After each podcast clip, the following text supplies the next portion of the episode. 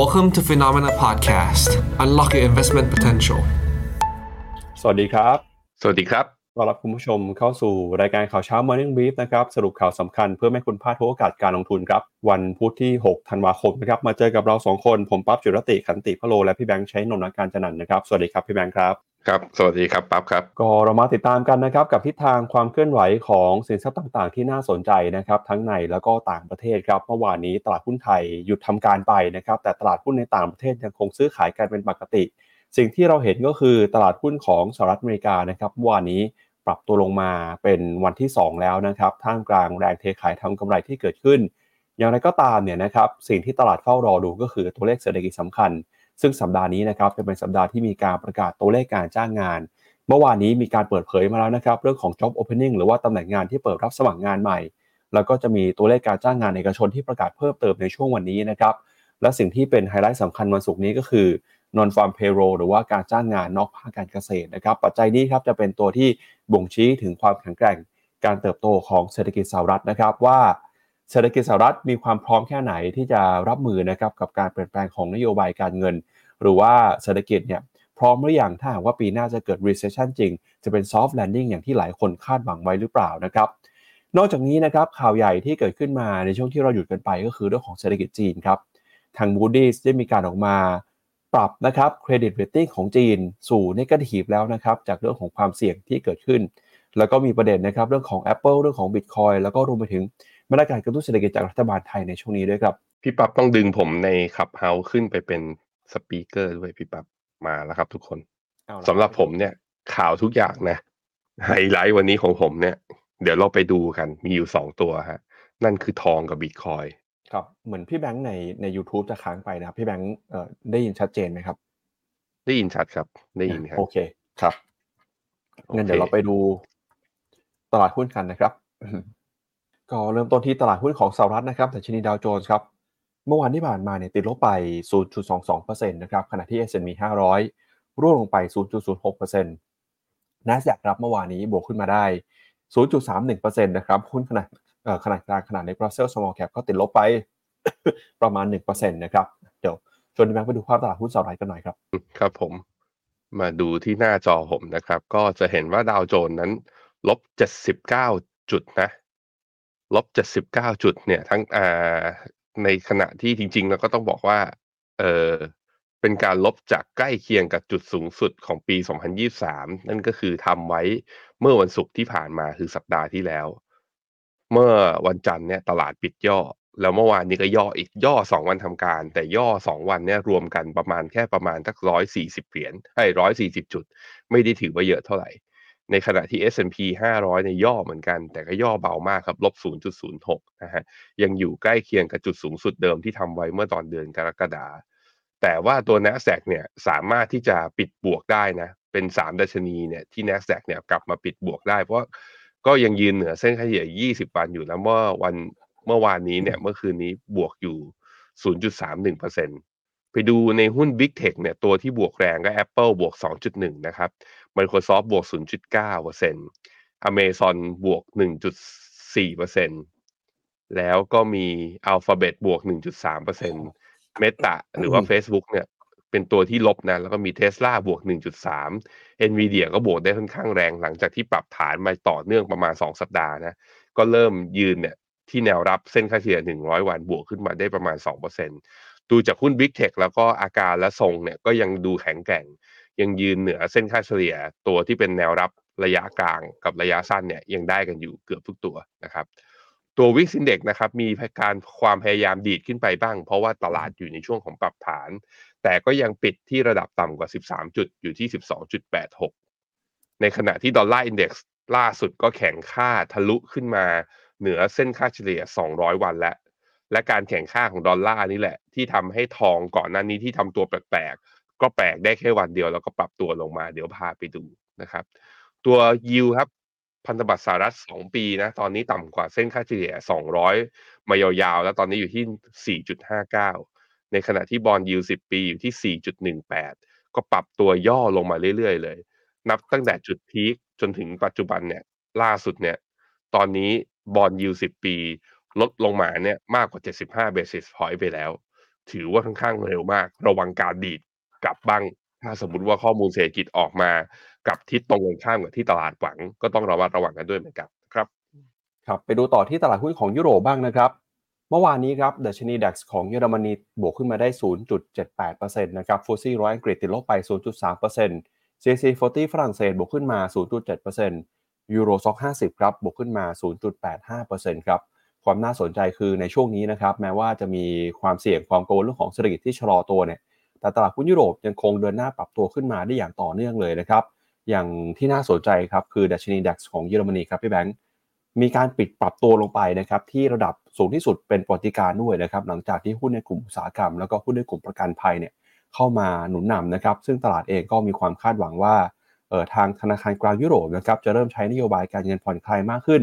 หลังจากที่เห็นสัญญาณอัตราเงินเฟ้อชะลอตัวลงมานะครับหุ้นของเยอรมันที่ปรับตัวขึ้นมาเนี่ยก็มีหุ้นของ Allianz หุ้นของเดมเลอร์นะครับที่เดินหน้าปรับตัวขึ้นไป แล้วก็มีสวีเดนนะครับหุ้นของอีริกสันบวกขึ้นมา 6%ครับก็ถือว่าเป็นการปรับตัวขึ้นมาได้ค่อนข้างดีของตลาดหุ้นยุโรปเมื่อวานนี้ครับอือฮึครับผม แต่ว่าในแง่สัญญาณทางเทคนิคต้องระมัดระวังแล้วนะ ใครถือหุ้นยุโรปอยู่ take profit หรือขายทำกำไรออกไปบ้าง เพราะตัวยูโรซ็อก50เนี่ย RSI ตอนนี้ขึ้นมาที่75ซึ่งเป็นระดับสูงสุด นับตั้งแต่ย้อนกลับไปคือเมื่อตอนเดือนพฤศจิกาปี 2020อ่าปี 2022 ที่ผ่านมา คือตอนนั้นถึงแม้ว่ามีย่อลงมาตอนปลายเดือนธันวา แต่ก็สามารถดีดขึ้นไปได้แต่ว่า ก็เป็นการย่อก่อนก่อนที่จะดีดขึ้น รอบนี้เนื่องจากว่ามันกำลังทดสอบจุดสูงสุดของรอบนี้อยู่ เพราะฉะนั้นก็อาจจะมีรอบย่อบ้าง แล้วถ้ายิ่งถ้าย่อลงมาแล้วต่ำกว่าเส้นค่าเฉลี่ย 20 วันเนี่ยอาจจะย่อได้ยาวก็ได้นั้นผมเริ่มเป็นห่วงนะสำหรับตัวดัชนีตลาดหุ้นยุโรป อีกตัวหนึ่งที่มันแบบว่าขึ้นมาแล้วก็ร้อนแรงมากๆ แล้วก็ราคาปิดเนี่ย ปิดสูงสุดของปี 2023 ไปแล้ว แล้วก็ โอ้พี่ปั๊บถ้าดูราคาปิดของตัว DAX ของเยอรมันเนี่ย all นี่ time คือ high ค all รับ time high นี่คือ all time high โอ้ แต่เป็น all time high ที่ถ้าไปดูเป็นกราฟเดย์นะทุกคน RSI เขาอยู่ที่ 81.9 RSI overbought สุดๆ คือ overbought ไม่ได้แปลว่ามันจะลงก็จริง แต่ว่าแต่ว่ามันมันดีดขึ้นไปแรงเกินไป อาจจะทะลุก็เป็นไปได้ มองในมุมนี้ก็มีกำไรอยู่ก็เทคไว้ก่อนเถอะ เพราะว่าเอ่อดัชนีเนี่ยดีดขึ้นมาเนี่ยจากจุดต่ำสุดของเมื่อตอนปลายเดือนตุลานะ ผมลองวัดให้ดูนะ ก็ขึ้นมาค่อนข้างเร็ว ขึ้นมา 12%ภายในระยะเวลาหนึ่งเดือน โอ้โห ที่ไหนก็บวกแรงหมดนะ มีอยู่ที่เดียวที่ไม่ไปไหนก็คือหุ้นไทยนะฮะอะ ไปครับพี่ปั๊บครับ ก็จากตลาดหุ้นของยุโรปไปแล้วนะครับ ไปดูที่ตลาดหุ้นเอเชียกันบ้างครับ วันนี้นะครับตลาดหุ้นเอเชียเองก็ตอบรับนะครับกับกระแสข่าวเแรงกดดันนะครับ จากปัจจัยที่เข้ามาในต่างประเทศในฝั่งของยุโรปในฝั่งของอเมริกา แต่อย่างไรก็ตามเนี่ยดูเหมือนว่าเช้านี้หุ้นเอเชียจะมีแรงซื้อกลับคืนขึ้นมาแล้วนะครับ ล่าสุดนิกกิ225 ของญี่ปุ่นครับปรับตัวบวกขึ้นมา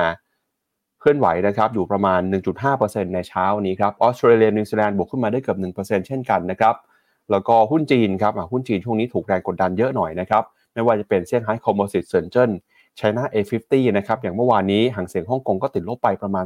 2%แรงกดดันสำคัญอย่างหนึ่งก็เกิดมาจากการที่ Moody's ครับออกมาปรับลด credit rating ของจีนนะครับจะเป็นยังไงเดี๋ยวเรามาดูรายละเอียดกันเพิ่มเติมในช่วงข่าว ส่วนหุ้นไทยนะครับปิดทำการไปเมื่อวันที่ 4 ธันวาคม เคลื่อนไหวอยู่ที่ระดับ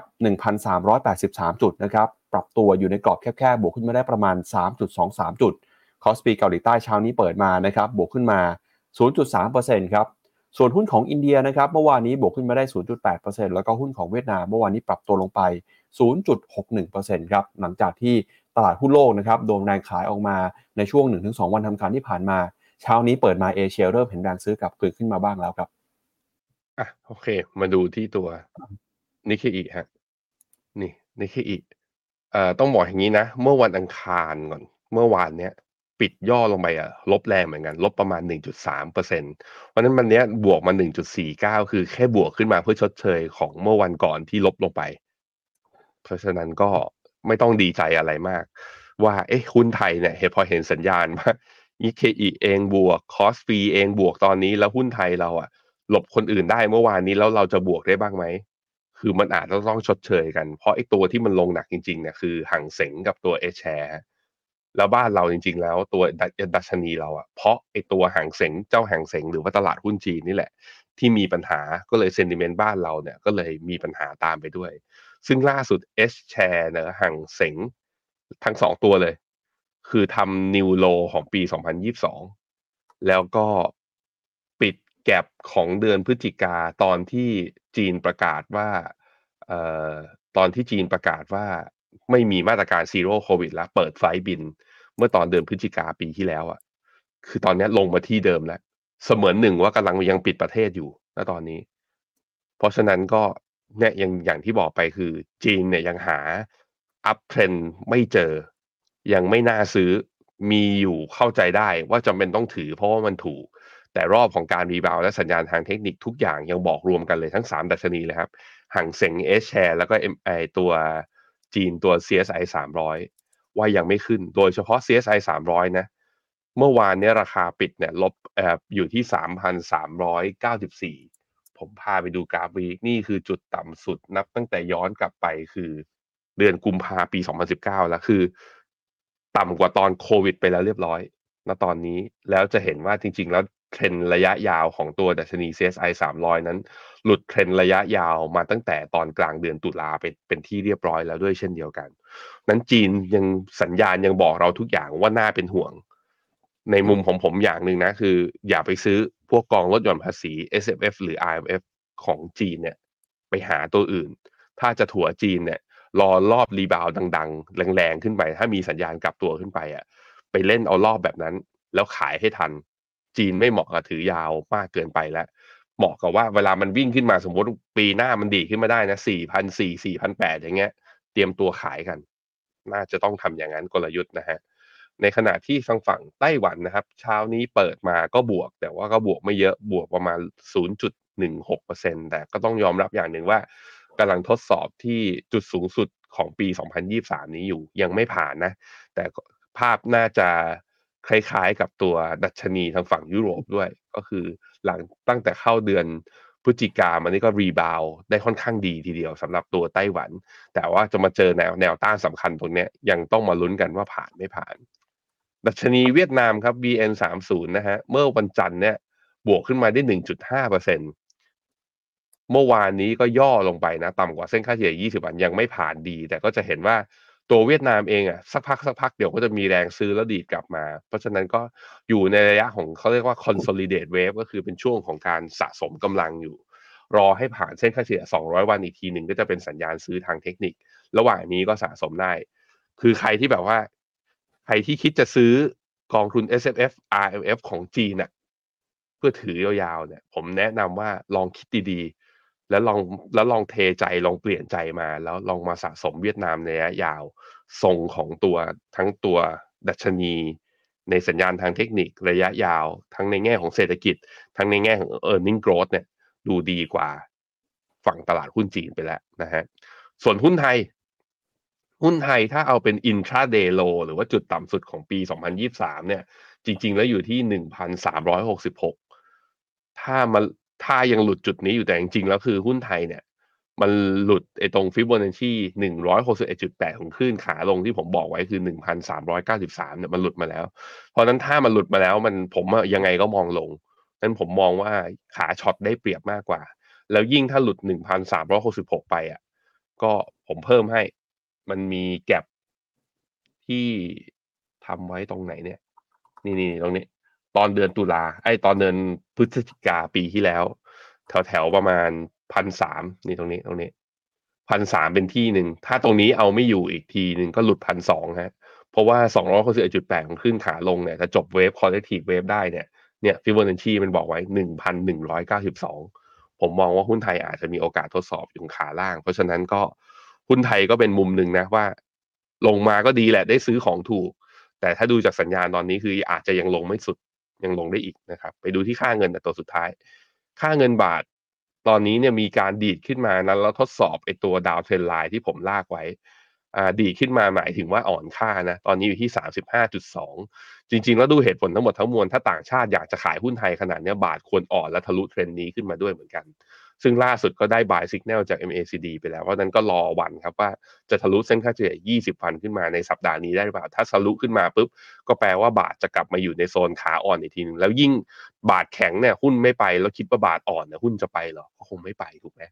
เพราะนั้นให้กำลังใจนะใครถือหุ้นไทย แล้วบอกว่าอยากเก็บยาวๆเนี่ย ดูในมุมเซนติเมนต์แล้วยังต้องรออีกยาวๆเลยครับ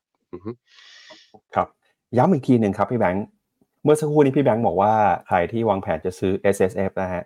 แล้วบอกว่าจะถัวหุ้นจีนเนี่ย คือปีนี้พี่แบงค์คิดว่าไม่แนะนำแล้วนะฮะ เพราะว่าอย่างผมเองก็มีมีมี S S F มีหุ้นจีนติดอยู่เหมือนกันครับพี่แบงค์ผมซื้อไปเมื่อปีที่แล้วครับ ก็ปีนี้เนี่ยขาดทุนน่าจะประมาณสักยี่สิบกว่าเปอร์เซ็นต์นะฮะผมก็ตั้งใจยังเมื่อเช้ายังคิดอยู่เลยก่อนจัดรายการว่าเอ๊ะเดือนสุดท้ายแล้วจะต้องซื้อถั่วเพิ่มหรือเปล่า ก็คิดว่าจะซื้ออะไรดีระหว่างหุ้นจีนถั่วเพิ่มไหมแล้วก็เวียดนามก็มีอยู่ แล้วก็มีกองทุนหุ้นสหรัฐด้วยนะครับ อย่างปีที่แล้วก็โชคดีว่ามีเมกะเทนก็ได้กำไร พอได้ยินแบบนี้แล้ว ไม่เอาแล้วนะครับพี่แบงค์ผมจะได้ปั๊บซื้อกองปั๊บซื้อกองที่เป็นดัชนีล้ออะไร ไม่ต้องบอกชื่อกองก็ได้ครับปั๊บซื้อกองดัชนีล้ออะไรแบบว่าเป็นหุ้นจีนในแผ่นดินจีน หรือว่าเป็นแบบว่า MSCI ไชน่าอ่าผมซื้อเอ่อหุ้นจีนแผ่นดินจีนเลยครับอ๋ออะถ้าอย่างนั้นนะผมเปิดมาดูให้ให้ให้ปั๊บแล้วคุณผู้ชมดูอีกทีหนึ่งนะ ดูกราฟวีเป็นกราฟมันแล้วกัน ข้อเสียของ S F R M F ที่มันไม่เหมาะกับหุ้นจีนคืออะไรรู้ไหมปั๊บคือหุ้นจีนขาขึ้นเวลามันขึ้นน่ะเขาใช้ระยะเวลาในการขึ้นประมาณปีถึงสองปีแค่นั้น มันไม่ได้เป็นอัพเทรนยาวๆ กราฟสวยๆ เหมือน S&P 500 เหมือน NASDAQ ไม่ได้เป็นแบบนั้น พอมันเป็นแบบนั้นอะ S F F กับ R M F อะเราต้องถืออย่างน้อยๆ คือ ถ้าปั๊บซื้อ R M F ปั๊บต้องถือถือตอนอายุ55ถ้าปั๊บซื้อ S F ปั๊บต้องถือ10ปี สมมติเราซื้อวันนี้อีกสิบปีข้างหน้าเนี่ย ปรากฏว่าดัชนีหุ้นจีนนะอาจจะดีดขึ้นมาณปีที่สี่ปีที่ห้าใน S F F นะ สมมุติว่าดีดขึ้นมา แล้วขึ้นมาทดสอบไฮเดิมอะ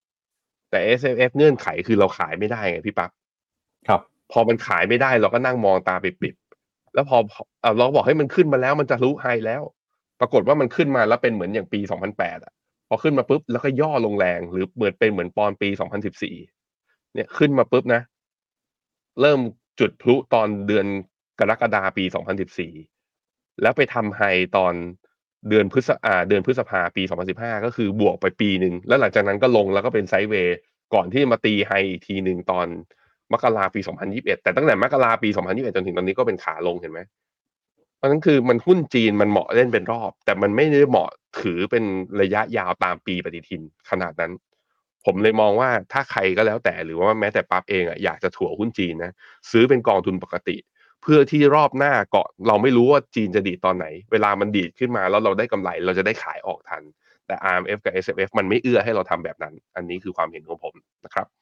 ครับก็คุณผู้ชมถามเข้ามาพอดีเลยฮะโอ้โหมีคนถามมาเยอะนะครับ เรื่อง S S F R M F ว่าปีนี้จะซื้ออะไรเนี่ย ก็ชวนไปดูครับ ชวนไปดูในเว็บไซต์ phenomena.com นะครับ เรามีโพยกองทุนอยู่ครับประจำปี 2566 นะฮะก็ถ้าไปดูเนี่ยอย่างคนที่บอกว่ารับความเสี่ยงที่สูงที่สุดนะครับเป็นโพยซีรีส์7ครับก็หน้าตาจะเป็นแบบนี้นะครับอะก็ไม่มีไม่มีหุ้นจีนเหมือนกันครับไม่มีหุ้นจีนก็ส่วนใหญ่เนี่ยเป็นเอ่อมีหุ้นเวียดนามหุ้นโลกนะครับ แล้วก็มีเอ่อหุ้นเทคโนโลยีด้วยนะครับสัดส่วนเป็นอย่างนี้ลองเข้าไปดูได้ตามนี้เลย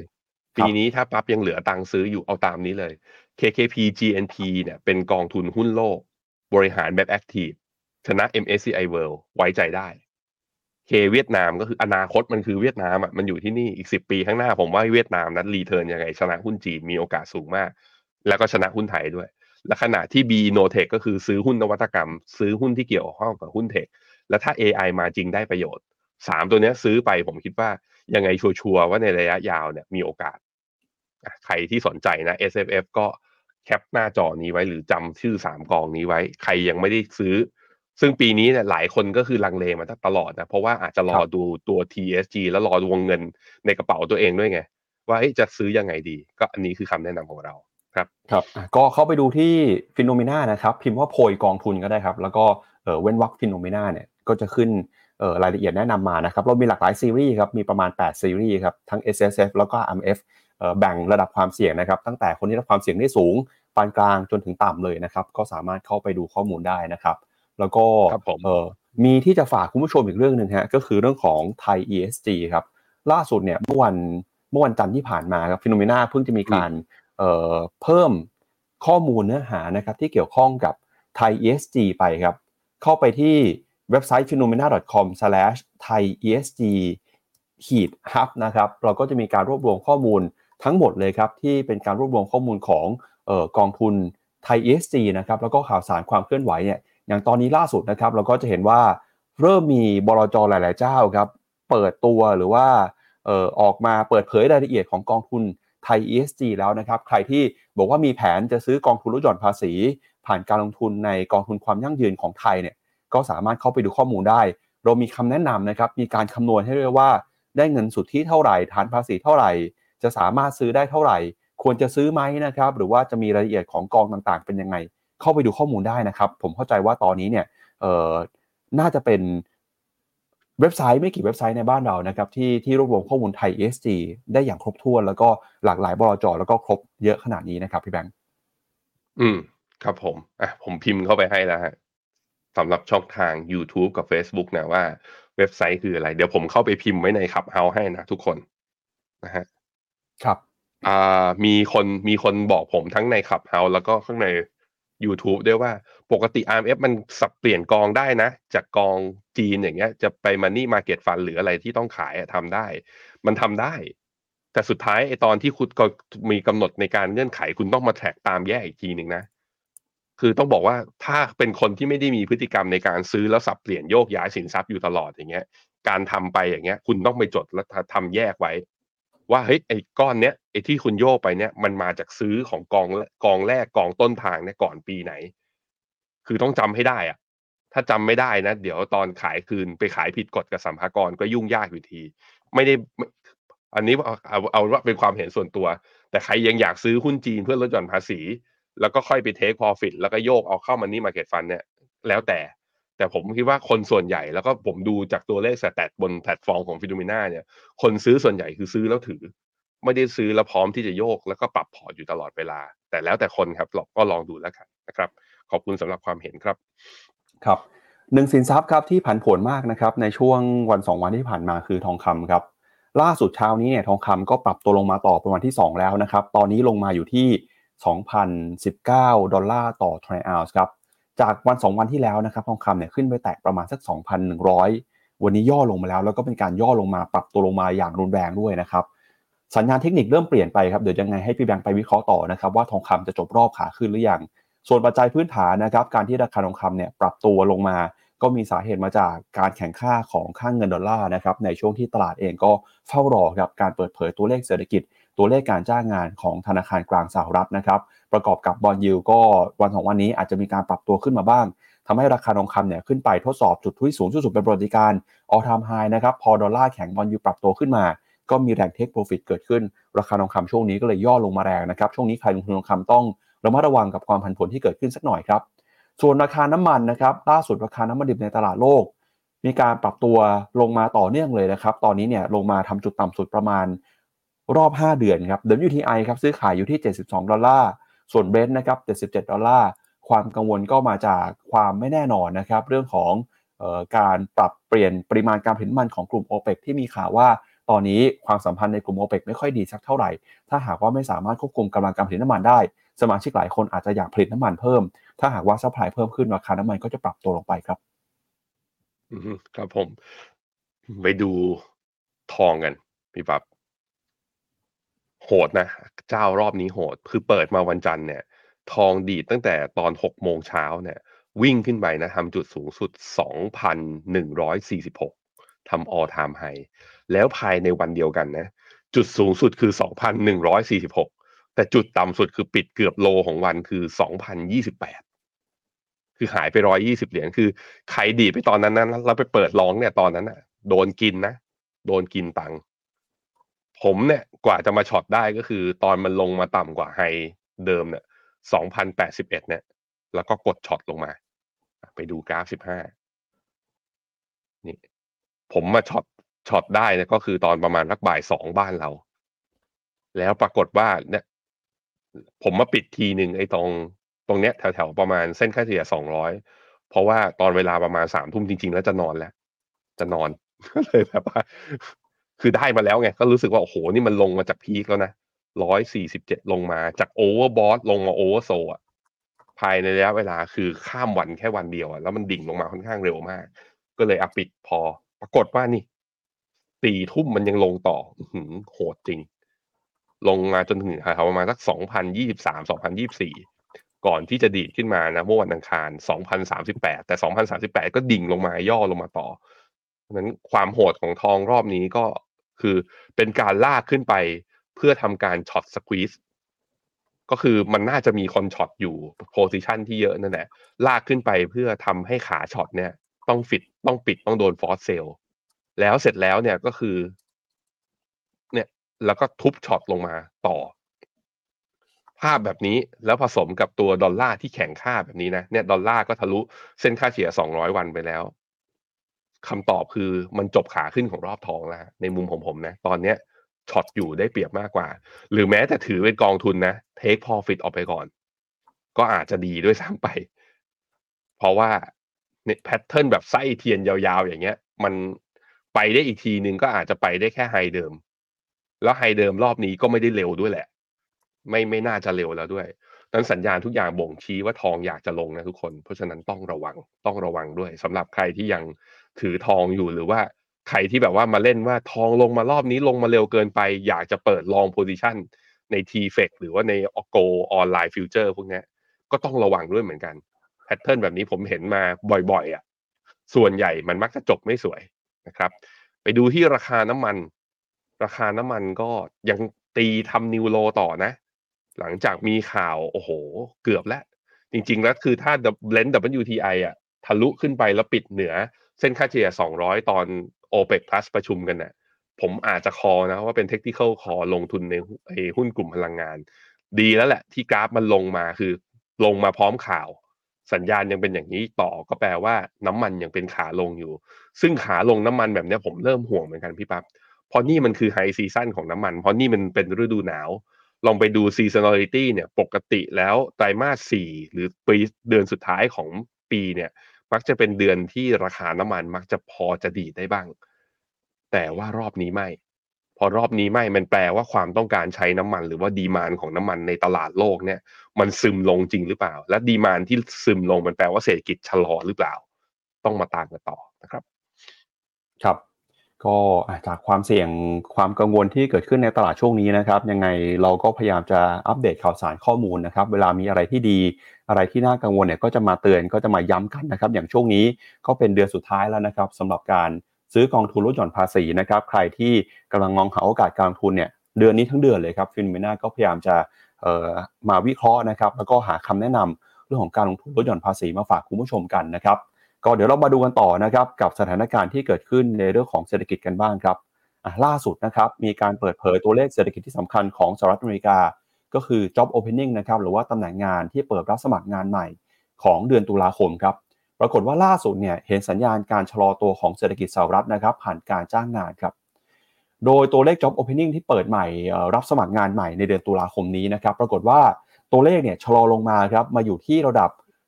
8.73 นะครับล้านตำแหน่งมีการเปิดตำแหน่งงานใหม่ ลดลงไปประมาณ 6 0 0 0 0กว่าตำแหน่งในเดือนที่ผ่านมา ซึ่งถือว่าเป็นตัวเลขที่ต่ำที่สุดนะครับย้อนหลังกลับไปตั้งแต่เดือนมีนาคมครับของปี 2564 หรือว่าต่ำสุดในรอบเกือบประมาณ 2 ปีเลยทีเดียวครับแล้วก็ถือว่าเป็นตัวเลขที่ต่ำกว่าคาดการณ์ของนักวิเคราะห์ด้วยนะครับ โดยสาเหตุนะครับที่ทำให้ตัวเลขการจ้างงานชะลอลงมาเนี่ยนะครับ ก็เกิดขึ้นมาจากเศรษฐกิจที่เริ่มเห็นสัญญาณ มีความร้อนแรงที่ลดลงไปนะครับ โดยตลาดก็เฝ้ารอดูนะครับว่าบรรดานักธุรกิจบรรดา ผู้ประกอบการต่างๆเนี่ยจะมีการปรับตัวอย่างไรหลังจากที่เห็นสัญญาณการใช้ดอกเบี้ยสูงมาในช่วงก่อนหน้านี้ ค่าแรงที่ปรับเพิ่มขึ้นมา ก็ทำให้ตอนนี้ทางภาคธุรกิจเองก็ใช้ความระมัดระวังนะครับขณะที่เริ่มมีข่าวการ layoff บ้างในบางพื้นที่แล้วนะครับ ตอนนี้เนี่ยไม่ว่าจะเป็นอุตสาหกรรมนะครับ อย่างภาคการศึกษา ภาค healthcare ภาคการเงินนะครับ แล้วก็ภาคสาธารณสุข รวมไปถึงค้าปลีกด้วย เริ่มเห็นสัญญาณการจ้างงานที่ลดลงไปบ้างแล้วนะครับ ซึ่งตัวเลขนี้ครับถือเป็นตัวเลขที่มีความสำคัญครับเนื่องจากธนาคารกลางสหรัฐ ก็จะใช้เป็นตัวเลขที่พิจารณา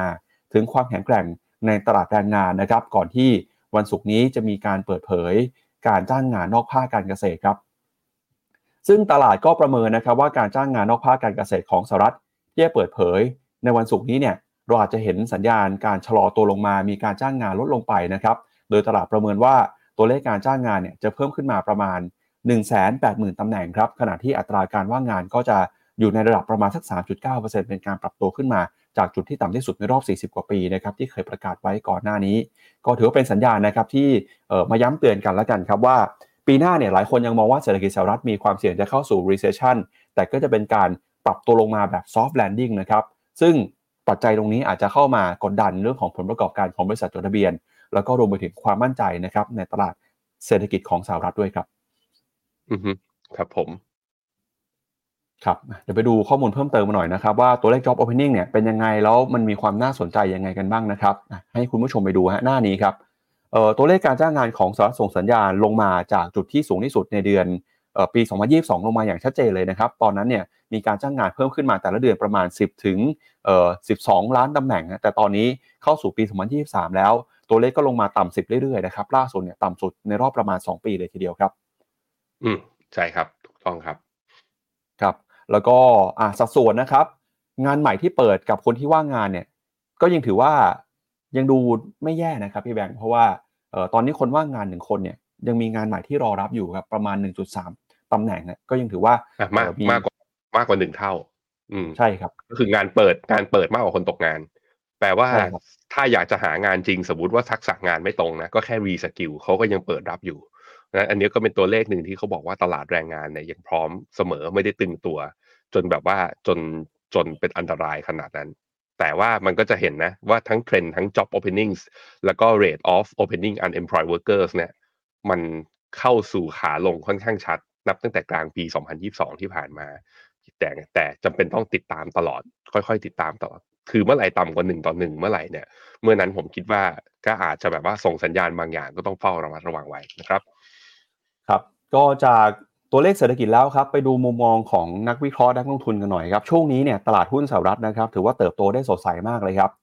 ก่อนหน้านี้นะครับเราก็บอกว่าเออตลาดหุ้นสหรัฐที่ปรับตัวขึ้นมาเนี่ยอาจจะมีคนที่บอกว่าเออไม่มั่นใจบ้างว่า เศรษฐกิจจะไม่ดี จะมีโอกาสที่เห็นตลาดลงมานะครับเป็นภาวะตลาดหมีหรือว่า bear market นะครับแต่ล่าสุดเนี่ยถ้าไปดูกระแสข่าวหรือว่าไปดู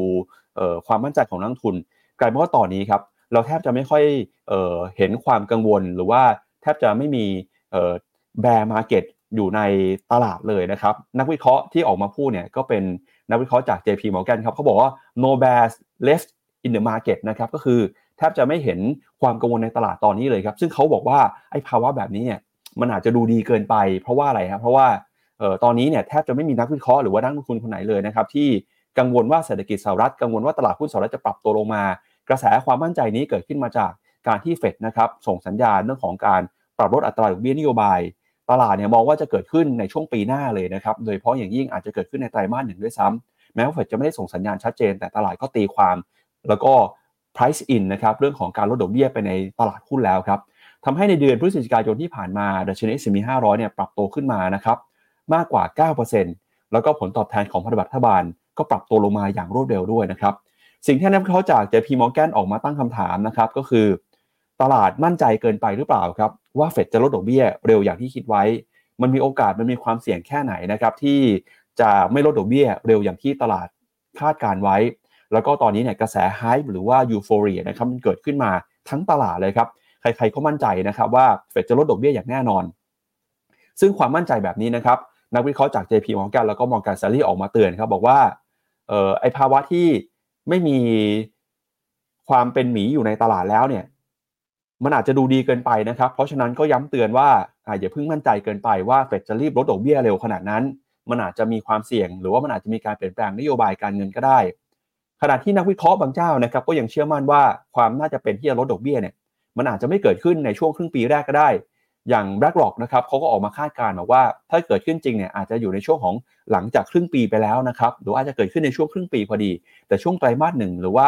ระหว่างภายในไตรมาสสองอย่างที่ตลาดคาดคิดไว้เนี่ย มันอาจจะไม่ได้เกิดขึ้นเร็วขนาดนั้นก็ได้ เพราะฉะนั้นนะครับก็อยากจะเตรียมตัวให้ตลาดเนี่ยใช้ความระมัดระวังหน่อย แล้วก็ดูสัญญาณเทคนิคประกอบด้วยนะครับ เพราะว่าตอนนี้เองตลาดสหรัฐก็ถือว่าอยู่ในภาวะที่โอเวอร์บอลหรือว่ามีการซื้อมากเกินไปแล้วนะครับ ซึ่งภาวะแบบนี้เนี่ยมันก็จะช่วงที่ตลาดมันดีๆ มันก็จะไม่มีใครมองเห็นนะครับเขาก็เลยบอกว่าเอออาจจะต้องระมัดระวังหน่อยนะอย่าเพิ่งมั่นใจเกินไปครับพี่แบงค์อืมก็เห็นด้วยเลยฮะเพราะว่าจริง ๆ สัปดาห์ที่แล้วผมก็เตือนนะ ให้ผมให้มาดูกราฟทีละตัว อย่างแรกเลยคือบอลยูสองปีกับสิบปีเนี่ยลดลงมาเสมือนหนึ่งว่าเฟดลดดอกเบี้ยอยู่นะตอนนี้ แต่อย่าลืมนะว่าเฟดยังค้างดอกเบี้ยอยู่ที่ห้าจุดสองห้าถึงห้าจุดห้าอยู่ตอนนี้ยังไม่ได้ลดเลย อันนี้คืออย่างที่หนึ่งเพราะฉะนั้นถ้าเกิดเหตุการณ์ใดเหตุการณ์หนึ่ง หรือว่าตลาด realize ขึ้นมาได้ว่าเฟดไม่ลดดอกเบี้ยเร็วกว่าที่คาด เอาแค่ว่า เอาแค่ว่าไม่ลดต่อ แค่ส่งสัญญาณว่าไม่ลดเร็วอะbond yield ก็มีโอกาสดีด แล้วคุณก็เห็นนี่ใช่ไหมทุกครั้งเลยเวลา bond yield ดีดมันเกิดอะไรขึ้นกับตลาดหุ้นสหรัฐนี่อะ bond yield ดีดรอบก่อนหน้านี้อย่างเนี้ย ปีสองพันยิบสองทั้งปีเลย ปีสองพันยิบสองตอนนั้น bond yield สิบปีอยู่ที่เท่าไหร่ bond yield bond yield เนี่ยเห็นไหมจากหนึ่งจุดห้าขึ้นไปทำ peak แถวแถวเดือนตุลาที่สี่จุดสองเกิดอะไรขึ้น ก็คือตลาดหุ้นสหรัฐลงใช่ไหม หรือว่าอย่างรอบนี้เมษามาจนถึงออกโทเบอร์เกิดอะไรขึ้นกับอย่างดาวโจนนี่ก็ไซเวย์ไม่ไปไหน ไม่ไปไหน จะมีแต่เพียงเทียงแต่ว่ารอบรอบล่าสุดเนี้ยคือ ถึงแม้จะขึ้นแต่ตลาดก็ไปเก่งกันแล้วไงว่าขึ้นอีกไม่เยอะกำลังจะพีกกำลังจะพีคเลยมีความยื้อตลาดหุ้นเลยไม่มีการพักฐาน แต่ว่าสุดท้ายเนี่ยก็มาย่อเอาตอนเนี่ยฮะตอนเดือนกรกฎาจนถึงเดือนตุลา ก่อนที่มันจะมีสัญญาณชัดจากตัวเลขเงินเฟอ้อที่ประกาศออกมา แล้วตลาดก็มีความมั่นใจเพิ่มขึ้นนะครับ นั้นก็เห็นด้วยว่าถึงเราเขาเรียกว่าเรามองระยะยาวได้ว่าเฟดจะไม่ขึ้นดอกเบี้ย แต่ตอนนี้ตลาดคิดไปไกลแล้ว เฟดยังไม่เคยส่งสัญญาณบอกเราเลยสักครั้งว่าปีหน้าจะลดดอกเบี้ยนะเขาบอกเรามากที่สุด คนที่พิราบมากที่สุดก็บอกเราว่าระดับนี้เพียงพอแล้ว ไม่มีใครบอกด้วยซ้ำไปว่าปีหน้าจะลด แล้วแถมตอนนี้ตลาดไปมองว่าเฟดจะลดเนี่ย จะลดเร็วด้วย ลดตั้งแต่ครึ่งปีแรกเนี่ยอาจจะลดได้ถึงสองครั้ง เพราะนั้นคือแค่เปลี่ยนแค่แค่ตลาดเห็นไปตามเฟดอะแค่นี้ก็อาจจะมีการปรับฐานของตลาดหุ้น และบอลยูอาจจะดีดได้บ้าง เพราะฉะนั้นก็ไม่ต้องเข้าไม้ใหญ่ไอจุดและจังหวะที่น่าซื้อมากๆอะ่ะ มันคือตั้งแต่นู่นอะเนี่ย ที่ผมชี้เนี่ย ก็บอกกันบอกกันตั้งแต่ไตรมาสสามเนาะว่าไตรมาสสี่มักจะเป็นไตรมาสที่ดีที่สุดของตลาดหุ้นนะ ใครที่จะเก็งกำไรหรือซื้อเนี่ย ก็ซื้อเนี่ยแหละในเดือนตุลาในเดือนกันยาที่ผ่านมาเนี่ย เราก็ได้ตังค์กันไปแล้ว ใครที่ซื้อกันตอนนั้นเพราะนั้นตอนนี้ก็มันก็จะพอมี proxy ไงพอมีแบบว่าเอ่อพอมีความทนทานมันย่อลงมาอย่างน้อยๆ เราก็มีกำไรกันอยู่แต่ใครเพิ่งเข้าตรงนี้ไม้แรกก็ต้อง aware ไว้หน่อย ต้องตระหนักไว้ว่า ตลาดอาจจะปรับฐานได้ทุกเมื่อ แต่ผมก็ยังมองว่าการปรับฐานที่เกิดขึ้นมันก็เป็นแค่การเขาเรียกว่าเป็น checkpoint อะเป็นการปรับเข้ามาสู่ว่าเฮ้ยตกลงเฟดจะลดดอกเบี้ยไม่ลดดอกเบี้ยสุดท้ายนะ ไม่ว่าลดดอกเบี้ย หรือว่าไม่ว่าจะขึ้นดอกเบี้ย ไม่ว่าจะคงดอกเบี้ย ถ้ากำไรยังดีอยู่ ยอดขายยังโต AI มาจริง ผมคิดว่าตลาดหุ้นอเมริกาก็คือ เรียกว่าเป็น winning stock เป็นผู้ชนะในระยะยาวแน่นอน เพราะฉะนั้นก็สะสมหุ้นอเมริกากันต่อไปนะครับ ครับไปดูหน่อยฮะว่าสัญญาณเทคนิคที่ออกมาเตือนมีอะไรบ้างนะครับหนึ่งในนั้นคือ RSI ครับอยู่ในขั้น overbought หรือว่าซื้อมากเกินไปนะครับ ซึ่งการ overbought ของตลาดหุ้นอเมริกาในดัชนี S&P 500 ครั้งนี้เนี่ยเขาบอกว่าoverbought มาประมาณสัก 2 สัปดาห์แล้วครับพี่แบงค์และทุกครั้งที่มันมีการ overbought เนี่ยก็อาจจะช้าอาจจะเร็วนะครับ มันก็จะนำไปสู่การย่อตัวลงมา หรือว่ามีการปรับฐานบ้างระหว่างทางนะครับ แม้ว่าระยะยาวเนี่ยจะเห็น S&P 500 ปรับตัวขึ้นมาอย่างต่อเนื่องก็ตามนะครับ ก็ดูจังหวะ ให้ดีด้วยนะฮะช่วงนี้อาจจะอยู่ในภาวะที่ค่อนข้างตึงตัวพอสมควรครับ อืมครับผมครับไปดูหน่อยฮะ แล้วว่าเออมุมมองของตลาดเนี่ยในเรื่องของการคาดการณ์การเปลี่ยนแปลงนโยบายอัตราดอกเบี้ยนะครับ กับเรื่องของการปรับตัวขึ้นมาจะเห็นว่าอย่างที่พี่แบงค์บอกเลยครับว่าตลาดเนี่ย price in กันแล้วก็ตอบรับค่อนข้างเร็วนะครับกับความคาดหวังเรื่องของการลดดอกเบี้ย ทั้งทั้งที่ตอนนี้เองเฟดก็ยังไม่ได้พูดชัดเจนขนาดนั้นว่าจะลดดอกเบี้ยเมื่อไหร่จะเกิดขึ้นในช่วงกลางปีหน้าอย่างที่ตลาดคาดคิดไว้หรือเปล่า แต่ดัชนี S&P 500 คือตอบรับไปแล้ว ราคาหุ้นก็ปรับตัวขึ้นไปรอแล้วด้วยครับ ครับผม ครับ ก็จากตลาดหุ้นสหรัฐไปแล้วนะครับ ไปดูกันต่อครับที่เศรษฐกิจจีนบ้างครับ สาเหตุสำคัญนะครับที่ช่วงนี้ตลาดหุ้นจีนเนี่ยปรับตัวลงมาอย่างต่อเนื่องเลยก็คือ ความเสี่ยงความกังวลนะครับที่เกิดขึ้น อย่างล่าสุดเนี่ยนะครับทาง Moody's ครับซึ่งเป็นสถาบันจัดระดับความน่าเชื่อถือนะครับ ออกมาปรับลดคาดการความน่าเชื่อถือทางการเงินของรัฐบาลจีนครับ จากเดิมเนี่ยที่ stable นะครับตอนนี้ลงมาเป็นติดลบแล้วครับซึ่งเป็นสัญญาณล่าสุดที่บ่งชี้ว่ามีความกังวลนะครับต่อเรื่องของหนี้ในรัฐบาลท้องถิ่นของจีน แล้วก็ปัญหาในภาคอสังหาริมทรัพย์ด้วยครับแถลงการของ Moody's เมื่อวานนี้ระบุนะครับว่า การปรับลดเครดิตเรตติ้งครั้งนี้เนี่ยแสดงให้เห็นว่ารัฐบาลจีนจำเป็นต้องใช้มาตรการสนับสนุนด้านการเงินต่อไป แล้วก็มีการสนับสนุนรัฐบาลท้องถิ่น แล้วก็รัฐวิสาหกิจมากขึ้นนะครับ ซึ่งถ้าหากว่ารัฐบาลจีนใช้มาตรการอย่างนี้ต่อเนื่อง จะส่งผลต่อความเข้มแข็งทางการคลังของจีนครับ ในรายงานของ Moody's ยังบอกด้วยนะครับว่า นอกจากนี้ยังสะท้อนความเสี่ยงที่เพิ่มขึ้นในส่วนที่เกี่ยวกับการขยายตัวทางเศรษฐกิจในระยะกลาง ที่อาจจะลดลงมาอย่างต่อเนื่อง แล้วก็การหดตัวของภาคอสังหาริมทรัพย์นะครับก็มีความเสี่ยงเช่นกัน โดยในช่วงที่ผ่านมานะครับจะเห็นว่าตลาดหุ้นจีนเดินหน้าปรับตัวลงมาอย่างต่อเนื่องนะครับหุ้นขนาดใหญ่หลายแห่งเนี่ยลงมาทำจุดต่ำสุดในรอบกว่า 5 ปีนะครับหลังจากข่าวนี้ออกมา นักวิเคราะห์ของมิซูโฮครับบอกว่าตอนนี้เนี่ยตลาดกำลังกังวลมากขึ้น ต่อธุรกิจในภาคอสังหาที่กำลังขยายตัวนะครับไปสู่ภาคส่วนอื่นๆของเศรษฐกิจ แล้วก็เป็นความกังวลที่มากกว่าความเสี่ยงของหนี้ภาครัฐในระยะสั้นซะอีกนะครับโดยการปรับลดเครดิตเรตติ้งครั้งนี้นะครับถือเป็นการเปลี่ยนแปลงครั้งแรกของ Moody's ที่มีต่อจีนครับนับตั้งแต่ที่มีการปรับลดอันดับความน่าเชื่อถือลง ไปอยู่ที่ระดับ A นะครับเมื่อปี 2017 จากเหตุผลเรื่องของความเสี่ยง ในหนี้ภาครัฐ แล้วก็การชะลอตัวของเศรษฐกิจ โดย Moody's ยังคาดการณ์ด้วยนะครับว่า GDP ของจีนครับจะขยายตัวลดลงมา โดยในปีหน้าเนี่ยจะลงมาเหลือ 4%แล้วก็ปี 2025 นะครับจะลงมาอยู่ระหว่างใกล้เคียงกับ 4%ครับ รวมไปถึงในระยะยาวนะครับ ปี 2026 ถึง 2030 ก็จะลงมาอยู่ในค่าเฉลี่ยประมาณสัก 3.8%ครับ ซึ่งการปรับลดเครดิตเรตติ้งครั้งนี้เนี่ยก็เป็นการสะท้อนนะครับว่านานาชาติกังวลเรื่องของเศรษฐกิจจีน แล้วก็จีนตอนนี้เนี่ยก็กำลังจะมีการประชุมประจำปีนะครับว่าด้วยนโยบายเศรษฐกิจจากส่วนกลางของรัฐบาล ซึ่งคาดว่าจะเกิดขึ้นในช่วงของกลางเดือนธันวาคมนี้ครับโดยตลาดก็ต่างเฝ้ารอนะครับว่า ทางรัฐบาลจีนจะเข้ามาใช้มาตรการกระตุ้นเศรษฐกิจอะไรเพิ่มเติมหรือเปล่า ขณะที่ทางกระทรวงการคลังก็ออกมาตอบโต้นะครับหลังจากที่ Moody's ออกมาหั่นเครดิตเรตติ้งก็ออกมาบอกว่าแสดงความผิดหวังครับเรื่องของการปรับเครดิตเรตติ้งครั้งนี้ แล้วก็บอกว่าเศรษฐกิจจีนเนี่ยยังคงสามารถเติบโตนะครับได้อย่างต่อเนื่อง ความเสี่ยงในภาคอสังหาความเสี่ยงของรัฐบาลท้องถิ่น เป็นปัจจัยที่ตอนนี้รัฐบาลจีนยังสามารถควบคุมได้ แล้วก็ตอนนี้นะครับนักวิเคราะห์ส่วนใหญ่ก็มองว่า ปีนี้ในเศรษฐกิจจีนอาจจะเติบโตอยู่ในระดับประมาณสัก 5%นะครับหลังจากที่ชะลอตัวลงมาในช่วงที่มีการแพร่ระบาดของโควิด ถ้าเปรียบเทียบกับประเทศอื่นแล้ว จีนยังคงถือว่าอ่อนแออยู่ แล้วก็ไม่สามารถฟื้นได้นะครับหลังจากที่มีการเปิดประเทศแล้วเนี่ยก็ยังเห็นตลาดยังซบเซาอยู่ แล้วก็ความเสี่ยงต่างๆ ยังคงมีอยู่ ซึ่งนำไปสู่การหั่นเครดิตเรตติ้งในที่สุดจากหน่วยงานต่างๆ ทั่วโลกครับ อืมครับผมเป็นหน้าที่ของรัฐบาลนะในการให้ความมั่นใจบอกว่าเฮ้ยเศรษฐกิจดีแล้ว เรามั่นใจแล้วเรามาแก้ปัญหาแล้ว แต่ว่านักลงทุนก็มีสิทธิ์ที่จะไม่มั่นใจในคำพูดของรัฐบาล ส่วนหนึ่งก็คือ China Evergrande ก็มีปัญหาใช่ไหมแล้วบริษัทอสังหาเจ้าอื่นๆ ก็มีปัญหาล้มละลายตามมาจ่ายตามนัด นัดชำระหนี้ไม่ได้ สัปดาห์ที่แล้วปั๊บก็เพิ่งอ่านข่าวว่า Shadow Banking เจ้าใหญ่นะติดหนึ่งในสิบเนี่ยก็มีปัญหา ถึงขั้นอาจจะต้องปิดตัว แล้วไม่รู้มันจะลุกลามไปตัว Shadow Banking เจ้าอื่นหรือเปล่า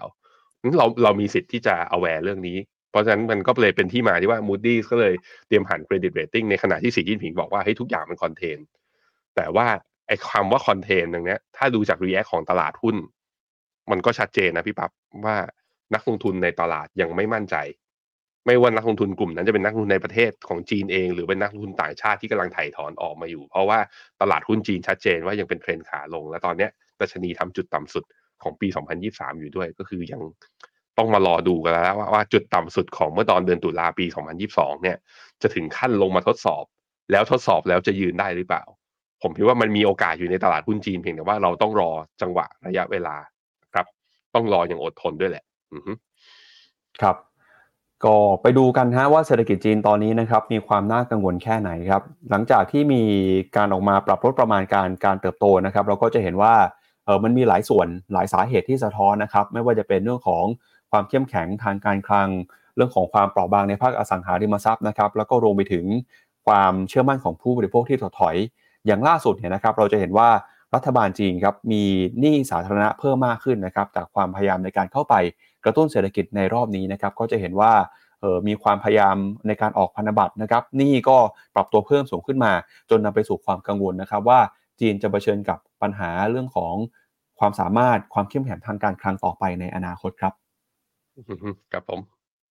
ครับอะนอกจากนี้นะครับก็จะเห็นว่าตัวเลขการขัดดุล ทางการคลังเนี่ยก็กำลังเดินหน้าปรับตัวขึ้นมานะครับ ตอนนี้อยู่ที่ระดับประมาณสักเกือบจะ 4%ของ GDP แล้วนะครับ ซึ่งเป็นตัวเลขที่เราไม่ได้เห็นกันมาในช่วงหลังๆ สักเท่าไหร่นัก ถ้าไม่นับโควิดนะครับ ตัวเลขนี้ไม่ได้เห็นมาก็ถือว่าหลายสิบปีแล้วนะครับพี่แบงค์ อืม ถูกต้องครับ ครับ ก็จากจีนไปแล้วครับ ไปดูความเคลื่อนไหวของบริษัทจดทะเบียนในสหรัฐอเมริกาหน่อยนะครับ ล่าสุดเนี่ยเมื่อคืนนี้ครับราคาหุ้นของ Apple นะครับปรับตัวบวกขึ้นมาได้อย่างสดใสนะครับทำให้ราคาตอนนี้ของ Apple เนี่ยขึ้นมาแล้วก็ถ้าไปดู Market Cap นะครับปรากฏว่า Market Cap ของ Apple เนี่ยกำลังเดินหน้าปรับตัวขึ้นมานะครับกลายมาเป็นบริษัทที่มี Market Cap ขนาดใหญ่ แล้วก็มีมูลค่านะครับทะลุเกินกว่า 3 ล้านล้านดอลลาร์กันอีกครั้งหนึ่งแล้วนะครับก็เดี๋ยวพาคุณผู้ชมนะครับไปดูความเคลื่อนไหวของ Apple กันหน่อยนะครับ อย่างล่าสุดเนี่ยนะครับเราก็จะเห็นว่าราคาหุ้นของ Apple นะครับเดินหน้าปรับตัวขึ้นมาได้อย่างต่อเนื่องเลยครับ มีสาเหตุสำคัญนะครับมาจากเเรื่องของความมั่นใจของนักลงทุนครับสะท้อนจากยอดขายนะครับของการเปิดตัวสินค้าใหม่ๆ โดยเฉพาะยิ่ง iPhone 15นะครับที่มีการเปิดตัวขึ้นมา ก็ถือว่ามียอดขายที่เดินหน้าปรับตัวขึ้นมาได้ดีขึ้นอย่างต่อเนื่องเลยนะครับ ก่อนหน้านี้ครับ Apple เนี่ยราคาเคยขึ้นไปทะลุ 3 ล้านล้านดอลลาร์ครั้งแรกนะครับเมื่อประมาณเดือนมิถุนายนที่ผ่านมา แล้วก็ราคาเนี่ยปรับตัวลงมานะครับจากความกังวลเรื่องของยอดขายที่ตกต่ำโดยเฉพาะยิ่งในจีนครับแต่ตอนนี้นะครับราคา Apple ก็เริ่มกลับขึ้นมาแล้ว โดยปัจจุบันเนี่ยราคาปรับตัวบวกขึ้นมา year to date บวกขึ้นมาได้ประมาณสัก 48%แล้วก็ตอนนี้ราคาก็กำลังเดินหน้าปรับตัวขึ้นมาได้อย่างต่อเนื่องเลยนะครับจนทำให้ Market Cap ขึ้นไปทะลุ 3 ล้านล้านดอลลาร์ในที่สุดจากราคาปิดเมื่อวานนี้นะครับ เดี๋ยวช่วงที่แบงค์ไปดูแนวโน้มราคาหุ้นของ Apple หน่อยครับว่าราคาที่ปรับตัวขึ้นมาแบบนี้มันมีนัยยะสำคัญ หรือว่าเป็นการสะท้อนความมั่นใจของตลาดได้ยังไงบ้างนะครับนะครับผมในแง่ของ Market Cap ก็3 t r i l l i o n ใช่ไหมสามล้านล้าน แต่ว่าถ้าในแง่ของราคาเนี่ยก็ใกล้เคียงกับจุดสูงสุดเดิม จุดสูงสุดเดิมทำไว้ที่หนึ่งร้อยเก้าสิบหกจุดสามดอลลาร์ต่อหุ้น ตอนนี้อยู่ที่หนึ่งร้อยเก้าสิบสามก็ขาดอีกประมาณสามเหรียญ สัญญาณทางเทคนิคการดีดขึ้นมารอบนี้ RSI ต่ำกว่ารอบก่อนหน้า แต่ว่า MACD มีแนวโน้มนะฮะว่าผมดูแท่งนี้ปึ๊ด MACD มีแนวโน้มว่าถ้ายังไปต่อนะ อาจจะได้ตัด buy signal แล้วเป็นการตัด buy signal ตอนที่กำลังทดสอบ high เดิมอย่างเงี้ยน่าสนใจว่ามีโอกาสไปต่อ ถ้าดูเป็นกราฟ weekก็เพิ่งได้สัญญาณ buy signal มาเมื่อตอนสัปดาห์ที่สองสัปดาห์ที่สามของเดือนพฤศจิกาเพิ่งได้สัญญาณกลับมา ก็ยังค่อนข้างโอเค แต่ว่าการดีดขึ้นไปรอบนี้ถ้าดูที่กราฟ week นะ โอ้โหมันคงไม่สามารถที่จะ RSI เนี่ยทั้งทั้ง RSI และ MACD คงไม่สามารถทำ high ใหม่ตามตัวดัชนีได้ เพราะฉะนั้นก็จะก่อรูปเป็นให้เรากังวลคือเป็น bearish divergence อ่อนๆในกราฟ weekพอเจอแบบนี้นะนักลงทุนก็จะสายแช่งก็จะทำงานแล้วบอกว่าไปได้ไม่สุดหรือเปล่า ผมคิดว่าหุ้นแบบเนี้ยหุ้นแบบ Apple เนี่ยอยู่ที่งบระดับหนึ่งเลยเนี่ยอยู่ที่งบ ถ้าไปต่อได้นะ มันก็ยื้อ overbought ของมันไปได้เรื่อยๆเนี่ยอย่างตอนเดือนมิถุนา จนถึงเดือนกรกฎาเนี่ยเห็นไหมอยู่ที่ overbought ย่อลงมา ก็ไม่ทำให้ตลาดเปลี่ยนเทน แล้วก็เนี่ยยืนเกาะเส้นค่าเฉลี่ย 20 วันเนี่ยไปเรื่อยๆ แล้วก็ตีทำ highก็สามารถทำได้ นั้นผมคิดว่า Apple เนี่ยจุดเปลี่ยนที่น่าตัดสินใจก็คือว่ามันจะไปต่อได้ผมคิดว่าอยู่ที่ไตรมาสหนึ่งเนี่ยตอนที่ประกาศตัว Product คือ Vision Pro ถ้า Vision Pro เนี่ยขายหลักแสนนะตับหายทั้งสองข้างอะแบบว่า ใครจะซื้ออะ แล้วถ้ามันยังยอดขายดีอยู่นะ แล้วผมคิดว่านั่นแหละคือจุดที่เรียกว่าจะทำให้ Apple ออกไปได้ แต่สมมติออกมาแล้วกลายว่าเศรษฐกิจอเมริกาสโลดาวจริง สินค้า item แพงเกินไป ยอด demand ซื้อไม่มาจริง ก็อาจจะเข้าสู่รอบปรับฐานได้เช่นเดียวกันนะครับครับไปดูราคาหุ้นของ Apple หน่อยครับ ปัจจุบันราคาอยู่ที่ 193 ดอลลาร์นะครับมุมมองของนักวิเคราะห์ครับส่วนใหญ่ยังคงชื่นชอบให้คำแนะนำซื้อหุ้นของ Apple นะครับมี 34 รายครับ แล้วก็มี 15 รายให้คำแนะนำถือนะครับ ปัจจุบันเนี่ยราคา 193 ดอลลาร์ ราคาเฉลี่ยนะครับ ราคาค่ากลางของเป้าหมายจากนักวิเคราะห์อยู่ที่ 198 ดอลลาร์ครับ ก็ถือว่าแม้ว่าจะขึ้นมาทำ Market Cap 3 ล้านล้านเนี่ย ก็ยังคงมี upside นะครับ มีโอกาสที่จะปรับตัวขึ้นไปต่อตามมุมมองของนักวิเคราะห์นะครับ แต่ก็ถือว่าไม่เยอะ พี่ปับถือว่า upside จากในมุมมองนักวิเคราะห์นั้นไม่เยอะ แต่ว่าก็นั่นแหละ เขาพร้อมจะปรับประมาณการอยู่แล้ว ถ้ายอดขายออกมาดีและคึกคักนะครับ ครับ ไปดูต่อครับไปดูต่อเรื่องของกระแสการเติบโตของ AI กันบ้างนะครับ อย่างล่าสุดเนี่ยเราก็จะเห็นว่าตอนนี้ครับถนนทุกสายมุ่งสู่ AI ครับไม่ว่าจะเป็นบริษัทขนาดใหญ่นะครับเอ่อ Google Microsoft นะครับแล้วก็ล่าสุดเนี่ยเราก็เห็นว่าทางคุณอีลอนมัสเอ่อก็มีความพยายามที่จะเข้ามาลงเล่นในสนามนี้เช่นกันนะครับ ถ้าดูจากประเด็นล่าสุดนะครับ สิ่งที่เกิดขึ้นก็คือ ตอนนี้ครับคุณอีลอนมัสก์ก็พยายามจะพัฒนาบริษัท AI ของตัวเองนะครับล่าสุดมีการยื่นจดทะเบียนบริษัทที่ชื่อว่า XAI ครับซึ่งเป็นสตาร์ทอัพด้าน AI ต่อก.ล.ต.ของสหรัฐด้วยเงินทุนนะครับประมาณ 1,000 ล้านดอลลาร์สหรัฐเลยทีเดียวครับจากกระแสนะครับการเติบโตของ AI ทำให้ตอนนี้เนี่ยหลาย ๆ คนก็พูดถึง AI นะครับอย่างล่าสุดข้อมูลของวิกิพีเดียก็บอกว่าหนึ่งในข้อมูลหรือว่าการจัดอันดับเนื้อหาที่รับการค้นหามากที่สุดในปีนี้นะครับพบว่า ChatGPT ครับ เป็นเนื้อหาที่รับการค้นหามากที่สุด โดยวิกิพีเดียเนี่ยเขาก็บอกนะครับว่าตอนนี้คนทั่วโลกครับต่างมุ่งเข้าไปหาข้อมูลที่เกี่ยวข้องกับ AI โดยเฉพาะยิ่งหลังจากที่มีการเปิดตัว Chat GPT ไปเมื่อปีที่ผ่านมา โดยปีนี้นะครับเนื้อหาที่เกี่ยวข้องกับ Chat GPT เนี่ยมีคนเข้าไปดูถึง 84,000 ล้านครั้งเลยทีเดียวครับ แล้วก็บทความที่เกี่ยวกับ Chat GPT นะครับก็ได้รับการพูดถึงไปทั่วโลกครับทำให้ตอนนี้นะครับกระแส AI กระแสปัญญาประดิษฐ์เนี่ยก็รู้แล้วแต่เป็นเรื่องที่ถูกพูดถึงนะครับ จนทำให้หลายคนก็พยายามจะเอาธุรกิจเข้าไปเอา AI เข้ามาใช้ในการทำธุรกิจ หรือว่าหลายคนที่มีศักยภาพก็จะไปลงทุนในเรื่องของ AI ด้วย อย่างล่าสุดนะครับคุณอีลอนมัสที่มีการเปิดตัว XAI กันไปก่อนหน้านี้ ล่าสุดก็มีการยื่นจดทะเบียนนะครับ โดยมีเงินทุนเนี่ยอยู่ที่ประมาณ 1,000 ล้านเหรียญสหรัฐเลยทีเดียว ก่อนหน้านี้นะครับบริษัทเองก็ได้รับเงินสนับสนุนจากนักทุนมากกว่า 135 ล้านนะครับในการเข้าไประดมทุน เพื่อที่จะเข้าไปพัฒนาผลิตภัณฑ์ที่เกี่ยวข้องกับ AI นะครับของ คุณอีลอนมัสก์โดยตอนนี้เนี่ย AI ที่เป็นแชทบอทของ XAI นะครับที่มีชื่อว่า Grok เนี่ยก็กำลังถูกพัฒนาอยู่ แล้วก็คาดว่านะครับจะเอามาใช้งานในแพลตฟอร์มสำคัญอย่าง X หรือว่าก่อนหน้านี้ก็คือชื่อของ Twitter นะครับคุณอีลอนมัสก์เองก็เป็นหนึ่งคนนะครับที่มีความหลงใหล แล้วก็เข้ามาอยู่ในสนาม AI นะครับเราก็หวังว่าตอนนี้จะเห็นการพัฒนาเรื่องของ AI อย่างต่อเนื่อง และทำให้การทำงานหรือว่า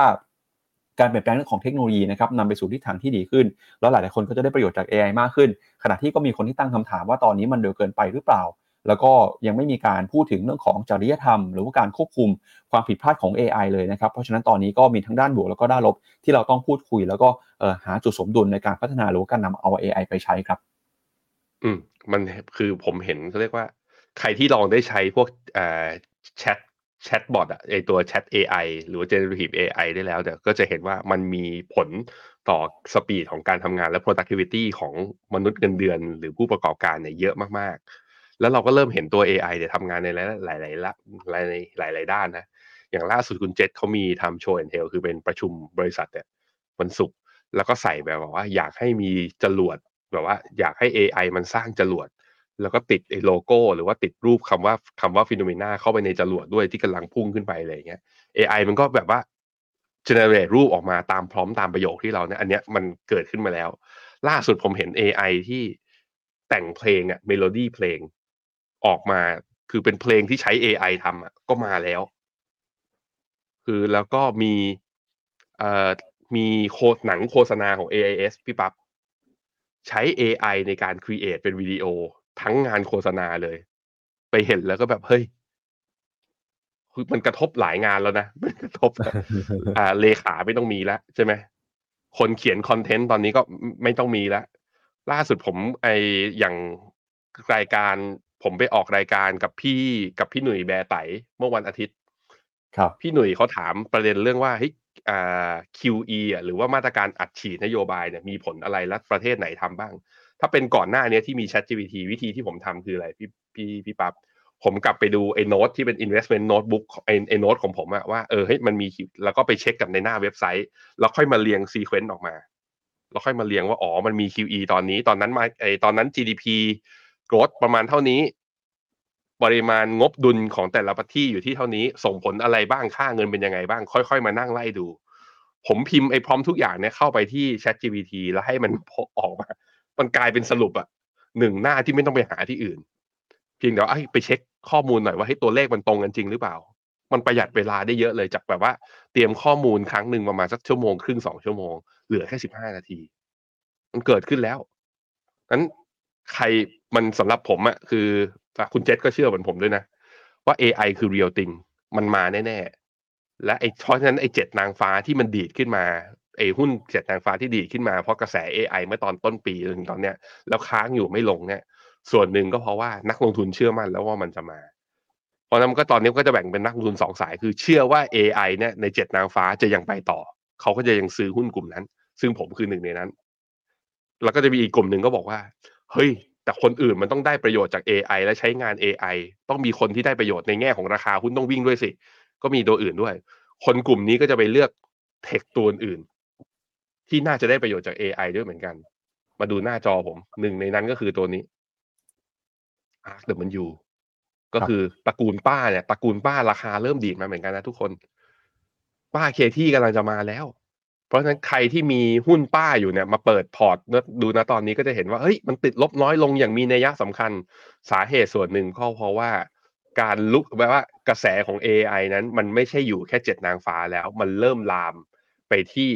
หุ้นกลุ่มขนาดกลางขนาดเล็กที่เป็นหุ้นที่เกี่ยวข้องกับเทคโนโลยีเนี่ยมากันทั้งหมดแล้ว อีกส่วนหนึ่งคือเพราะเฟดเนี่ยคาดการณ์ว่าจะไม่ขึ้นดอกเบี้ย แค่ไม่ขึ้นดอกเบี้ย หุ้นโกรดที่มีปัญหาก่อนหน้านี้ก็เลยดีดกลับมาได้ด้วยเหมือนกัน เพราะนั้นก็ใครออกจากตลาดไปนานๆตอนนี้นะกลับเข้ามาได้แล้ว เริ่มหาตัวทยอยสะสม แล้วยิ่งปลายปีด้วยใช้โอกาสในการซื้อกองทุนลดหย่อนภาษีให้มีประสิทธิภาพนะครับ ครับ อ่าอีกหนึ่งเรื่องครับที่ทำให้กองทุนในกลุ่มอาร์เนี่ยปรับตัวขึ้นมาได้ในช่วงนี้นะครับ โดยเฉพาะยิ่งกองที่ลงทุนเกี่ยวข้องกับบิตคอยครับ ก็คือราคาบิตคอยน์ที่ปรับตัวขึ้นมาอย่างล่าสุดเนี่ย เมื่อวานนี้ราคาบิตคอยน์ก็พุ่งทะลุไปแตะ 44,000 ดอลลาร์ต่อ1บิตคอยน์แล้วนะครับแม้ว่าเช้านี้อาจจะเห็นการเอ่อย่อลงมาบ้างนะครับ อย่างล่าสุดเนี่ยบิตคอยน์ซื้อขายกันอยู่ที่ 43,800 ดอลลาร์ครับอีเธเรียม 2,200 ดอลลาร์ต่ออีเธเรียมนะครับปีนี้เป็นปีที่ ราคาบิตคอยน์เริ่มดีดตัวฟื้นคืนกลับขึ้นมาอย่างร้อนแรงแล้วนะครับ ก็สาเหตุสำคัญครับที่ทำให้ราคาบิตคอยน์เนี่ยปรับตัวขึ้นมานะครับตอนนี้ราคาขึ้นมาทำจุดสูงสุด ย้อนหลังกลับไปตั้งแต่เดือนเมษายนของปีแล้วก็แปลว่าทำจุดสูงสุดในรอบกว่าประมาณ 1 ปีเกือบเกือบจะ 2 ปีแล้วนะครับสาเหตุสำคัญก็มาจากเรื่องที่1ครับก็คือเรื่องของความคาดหวังว่า ตอนนี้นะครับจะมีกองทุนบิตคอยเข้ามาจดทะเบียนในตลาดหลักทรัพย์นะครับ ก็อยู่ระหว่างการพิจารณาของกรอตนะครับ หนึ่งในกองทุน ETF Bitcoin ที่เข้าว่าคาดว่าจะเข้ามาซื้อขายเป็นกองแรกเนี่ยน่าจะมาจากทาง BlackRock นะครับ โดยตลาดประเมินว่าน่าจะเข้ามาในช่วงของเดือนมกราคมปีหน้าครับ แล้วก็ปัจจัยที่2นะครับก็คือเรื่องของเฟดครับที่ตลาดคาดหวังว่าจะมีการลดดอกเบี้ยลงในช่วงปีหน้านะครับ แล้วก็พอมีปัจจัยที่เป็นปัจจัยกระตุ้นเนี่ยก็ทำให้ราคาบิตคอยน์ปรับตัวบวกขึ้นมา นอกจากนี้นะครับปัจจัยระยะยาวก็เป็นเรื่องของการ halving นะครับ บิตคอยน์ halving เนี่ยจะครบกำหนดในปีหน้าด้วยครับ ซึ่งจะเป็นการลดจำนวนที่นักขุดบิตคอยน์ได้รับบิตคอยน์เป็นรางวัลสำหรับการขุดลงไปครึ่งหนึ่งนะครับ ซึ่งเหตุการณ์นี้จะเกิดขึ้นทุก4ปี แล้วก็เป็นการกระบวนการในการจำกัดอุปทานของบิตคอยน์นะครับที่มีอยู่ที่11ล้านโทเค็นนะครับ ก็ทำให้ตอนนี้ปัจจัยระยะสั้นก็มาเรื่องของ Bitcoin ETF ปัจจัยระยะกลางเฟดลดดอกเบี้ยก็มา แล้วก็ปัจจัยระยะยาวเรื่องของ halving ก็มาทำให้ตอนนี้ราคาบิตคอยน์เดินหน้าปรับตัวขึ้นมา ได้อย่างร้อนแรงเลยนะครับเดี๋ยวชวนพี่แบงค์ไปดูหน่อยครับว่า มุมมองของพี่แบงค์ต่อบิตคอยน์เป็นยังไงบ้างครับ อืมครับผม ผมยังเชื่อมั่นนะ ผมคิดว่าเอ่อดูเป็นฟิโบนัชชีหกสิบเอ็ดจุดแปดของรอบ ของรอบนี้ก่อนแล้วกันว่า ไปถึงขนาดไหน แป๊บหนึ่งนะพี่ปั๊บปึ๊บอะหกสิบเอ็ดจุดแปดคือสี่หมื่นแปดพันห้าร้อยสี่หมื่นแปดพันห้าคิดเป็นอัพไซด์จากตรงนี้ ก็อีกประมาณสิบเปอร์เซ็นไม่เยอะ ไม่เยอะ แต่สิบเปอร์เซ็นต์สำหรับถ้าเป็นกองทุนนะ มันก็เยอะมากอะ่ะ แต่ถ้าทะลุขึ้นไปได้เนี่ย high เดิมครับหกหมื่นห้าถึงหกหมื่นแปดถามว่าแล้วไปได้ยังไงบ้างผมคิดว่าสิ่งมันมันไม่ใช่แค่เรื่องบิตคอย ETF หรอก เพราะว่าเดือนเมษาปีหน้าอย่างที่เรารู้กันใครเป็นแฟนบิตคอยน์นะ ก็คือมันจะเข้าสู่รอบของการ halving แล้ว halving รอบก่อนตอนปี 2020ไอ้ตอนปี 2020เนี่ย บิตคอยน์จุดพลุตั้งแต่ตอนราคาดัชนีประมาณตัว BTC มันอยู่ที่ประมาณสัก8,600ดอลลาร์ขึ้นมาสองหมื่นแปดในปีสองพันยี่สิบเนี่ยแปดพันแล้วก็เนี่ยขึ้นมา ดีดขึ้นมา แล้วทะลุไฮเดิมของเมื่อตอนหมื่นแปดของปีสองพันสิบแปดนะ เนี่ยดีดขึ้นมา นับตั้งแต่ตอนเดือนพฤศจิกาปีสองพันยี่สิบแล้วก็ดีดขึ้นมาเร็วเลย ได้กระแสโควิดเป็นตัวเร่ง เพราะฉะนั้นคือดูฮะ คือถ้าบิตคอยดีดขึ้นไปนะ แล้วไฮตรงเนี้ยแล้วผ่านด้วยอะ่ะ เดือดร้อนแล้ว ใครไม่มีของจะเดือดร้อนเอาว่ารู้งี้นะ เมื่อวันนั้นที่ฟัง Morning Brief อยู่ เก็บไว้สักนิดสักหน่อยก็ยังดี คุณแบงก์อุตสาห์บอกไว้แล้ว มันจะเดือดร้อนกันกันแบบนั้น แต่ใครที่ไม่เชื่อก็ไม่ต้องไปยุ่งนะ คือใครที่แบบไม่เชื่อเลย อันนี้มันคือสินทรัพย์สำหรับการเก็งกำไร มันไม่ใช่ชั้น ไม่ยุ่งวันนี้ก็วันที่มันดีขึ้นไปก็อย่าไปยุ่ง เพราะว่าไอตอนที่มันลงอะ มันลงได้แรง มันไม่มีซีลิ่งไม่มีฟลอร์เทรดได้ยี่บสี่ชั่วโมง ไม่มีใครกำกับดูแล มันก็มีมันก็มีมุมที่มันโหดร้ายของมันเหมือนกัน แต่เพียงแต่ว่าผมซื้อมันตั้งแต่ข้างล่างไงก็เนี่ยค่อยๆทยอยเก็บมาเรื่อยๆแล้วมันก็เริ่มเห็นดอกเห็นผล แล้วมันก็เป็นธรรมดานะเห็นอย่างนี้ก็รู้งี้นะซื้อให้มันเยอะกว่านี้หรอกแต่ว่ามันทำอะไรไม่ได้ เรารับความเสี่ยงได้เท่าไหร่เราก็กระจายลงเพียงเท่านั้นนะครับ ครับ แล้วก็สำหรับใครนะครับที่มีเงินเดือนเกิน 70,000 บาทเนี่ยหลังจากแบ่งเงินส่วนหนึ่งไว้ซื้อกองทุนลดหย่อนภาษีในช่วงสิ้นปีแล้วแล้วตั้งใจว่าจะซื้อของชิ้นใหญ่นะครับ ให้อดทนไว้หน่อยฮะเพราะว่าหลังวันที่ 1 มกราคมเป็นต้นไปเนี่ยการไปซื้อของนะครับ สามารถนำมาเป็นส่วนลดในการลดภาษีได้สูงสุดถึง 50,000 บาทเลยทีเดียวนะครับ ผ่านมาตรการ e-receipt ของรัฐบาล ที่เพิ่งจะมีการอนุมัติไปเมื่อวันจันทร์ที่ผ่านมานะครับ ก็เดี๋ยวไปดูรายละเอียดกันนะครับ แต่เดี๋ยวชวนพี่แบงค์ไปอ่านคอมเมนต์ของคุณผู้ชมกันหน่อยครับ ครับผม สวัสดีทุกคนนะฮะ วันนี้คอมเมนต์ก็เข้ามาคึกคักกันมากเลย สงสัยหากองทุนลดหย่อนภาษีกันอยู่ ก็เข้ามาหาได้นะ ถ้าไทย ESG เนี่ยเรามีแปะไว้ในคอมเมนต์ไปแล้วว่า www.phenomena.com/thaiesg-hub เข้ามาดูได้ รวมถึง S M F I M F ทุกกองที่มีอยู่ในประเทศไทยเนี่ย สามารถรวมหาข้อมูลได้ที่แพลตฟอร์ม p h n o m e n a มาซื้อผ่านเรานะฮะ ยินดีแล้วก็ support สนับสนุนเราหน่อยนะครับ เอ่อ มีคอมเมนต์เรื่องอื่นก็จะมีเรื่องจีนนะ คุณจันทร์เพ็ญก็ก็บอกว่าหุ้นจีนลงต่อเนื่องกองจีนเคเชนากับ KTA แชร์ติดลบหนักมากใช่ใช่ต้องอดทน ไม่อย่างนั้นนะ คือ ถ้าเงินมีจำกัดก็แล้วทำใจได้ก็ cut loss มันไปก่อนเลยไปซื้อตัวอื่น แล้วให้หุ้นจีนมันมีสัญญาณฟื้นแล้วค่อยว่ากันอีกทีหนึ่งนะฮะคุณเด็กแจ๊บก็บอกว่าต้องขอโทษป้านะครับ ด่าป้าเป็นปี ขับเราขับเคลื่อนด้วยการด่า ด่าแล้วเห็นไหมด่าแล้ว perform ดีก็โอเค นะฮะคุณลูกสาวคนเล็กของตระกูลจินเขาบอกว่าเงินบาทแนวต้านที่เท่าไหร่อะมาดูที่หน้าจอผมนะฮะตัวค่าเงินบาทถ้าเป็นกราฟเดย์ดีดขึ้นมาแนวต้านเส้นค่าเฉลี่ย 20 วันตอนนี้อยู่ที่ 35.3 ถ้าทะลุผ่านขึ้นมาก็แปลว่าบาทเข้าสู่รอบของการอ่อนค่ายรอบหนึ่ง ซึ่งไม่ดีกับตลาดหุ้นนะ แปลว่าตลาดหุ้นไทยมีโอกาสพักฐาน สร้างนิวโลต่อพันสามร้อยหกสิบอะมีโอกาสเห็นนะครับ คุณแคทเฮงถามว่าตัว S&P 500 ควร take profit หรือทำกำไรก่อนไหม มันอยู่ที่มุมมอง ถ้าคุณเล่นสั้นนะ ถ้าคุณเล่นสั้น ซื้อตั้งแต่ข้างล่าง แล้วอยากจะ take profit ออกไปบ้าง ก็ผมคิดว่ารออีกนิดนึง รอให้ข้ามเดือนธันวาไปแถวแถวมกรากุมภาตอนนั้นน่ะน่าเทค หรือต้องเห็นสัญญาณที่ตัวดัชนีเนี่ยต่ำกว่าเส้นค่าเฉลี่ย20 เมื่อไหร่เราค่อยเราค่อยขาย เอามองอยู่สองอย่าง คือ ถ้ามองที่ระยะเวลาคืออดทนตอนนี้ไปได้ก่อน แต่ถ้ามันหลุดลงมาก่อนปุ๊บก็อาจจะขายได้ก่อนไปเลยก็คือ ต้องรอ confirm ต้องรอ confirm นะฮะเพราะว่า S&P ณตรงเนี้ยจริงๆ แล้วดูถ้าดูที่ seasonality มันยังเป็นช่วงที่ยังจริงแล้วเขายังบวกได้ต่อ ยังมียังน่าจะมี fund flow ไหลเข้าหาอยู่ต่อเนื่องครับ มีก่อนหน้านี้มีใครบ้างไหม มีพี่ปั๊บโดนแซวนะมิสเตอร์เอกเขาบอกว่าพี่ปั๊บดอยจีนในพี่ปั๊บเขาดอยยี่สิบเปอร์เซ็นยังน้อยกว่าหลายคนเชื่อผมเชื่ออย่างนั้น แต่เราไม่มาแซวกันเรื่องนี้ไม่เอานะฮะเราต้องให้กำลังใจทุกคนกันนะ ขาดทุนมากขาดทุนน้อยก็เงินในกระเป๋าเราทุกคนนะฮะมี คุณอำนาจถามว่าแล้วปีหน้าจีนจะฟื้นไหมพี่ปั๊บมองไง ถามตรงเลย น่าจะยังเหนื่อยอยู่นะครับ เหมือนกัน เห็นเห็นอย่างนั้นเหมือนกันนะฮะอะไปพี่ปั๊บครับไปดูกันฮะ ก็ปีหน้านะครับ ใครที่มีแผนจะซื้อสินค้าหรือว่าซื้อของชิ้นใหญ่เข้าบ้านเนี่ยเอ่อรอจังหวะให้ดีครับ เพราะว่าตั้งแต่วันที่ 1 มกราคมเป็นต้นไปนะครับ สามารถใช้สิทธิ์นะครับในโครงการ Easy e Receipt ครับในการลดหย่อนภาษีได้นะครับ แต่ก็เอ่อการจะลดหย่อนภาษีได้มากได้น้อยเนี่ยขึ้นอยู่กับฐาน เงินเดือนฐานรายได้ แล้วก็จำนวนออของที่ซื้อด้วยนะครับเพราะว่าอย่างล่าสุดเนี่ยก็มีข่าวว่าคอรมอครับอนุมัติ เห็นชอบโครงการ Easy e Receipt นะครับหรือว่าชื่อเดิมคือ e refund ครับให้กับประชาชนที่อยู่ในเกณฑ์ ต้องเสียภาษี ให้ไปจับจ่ายให้สอยในวงเงิน 50,000 บาทนะครับกับร้านค้าที่ออกแบบกับภาษีในรูปแบบอิเล็กทรอนิกส์หรือว่า e-tax invoice หรือว่า e-receipt ด้วย ซึ่งโครงการนี้ครับสามารถนำใบกำกับภาษีไปลดหย่อนภาษีเงินได้บุคคลธรรมดา โดยหากคิดบนฐานภาษี 70,000 บาทต่อเดือนนะครับ ก็จะได้ลดภาษี 20%ของการใช้จ่ายสูงสุด 50,000 บาท เท่ากับว่า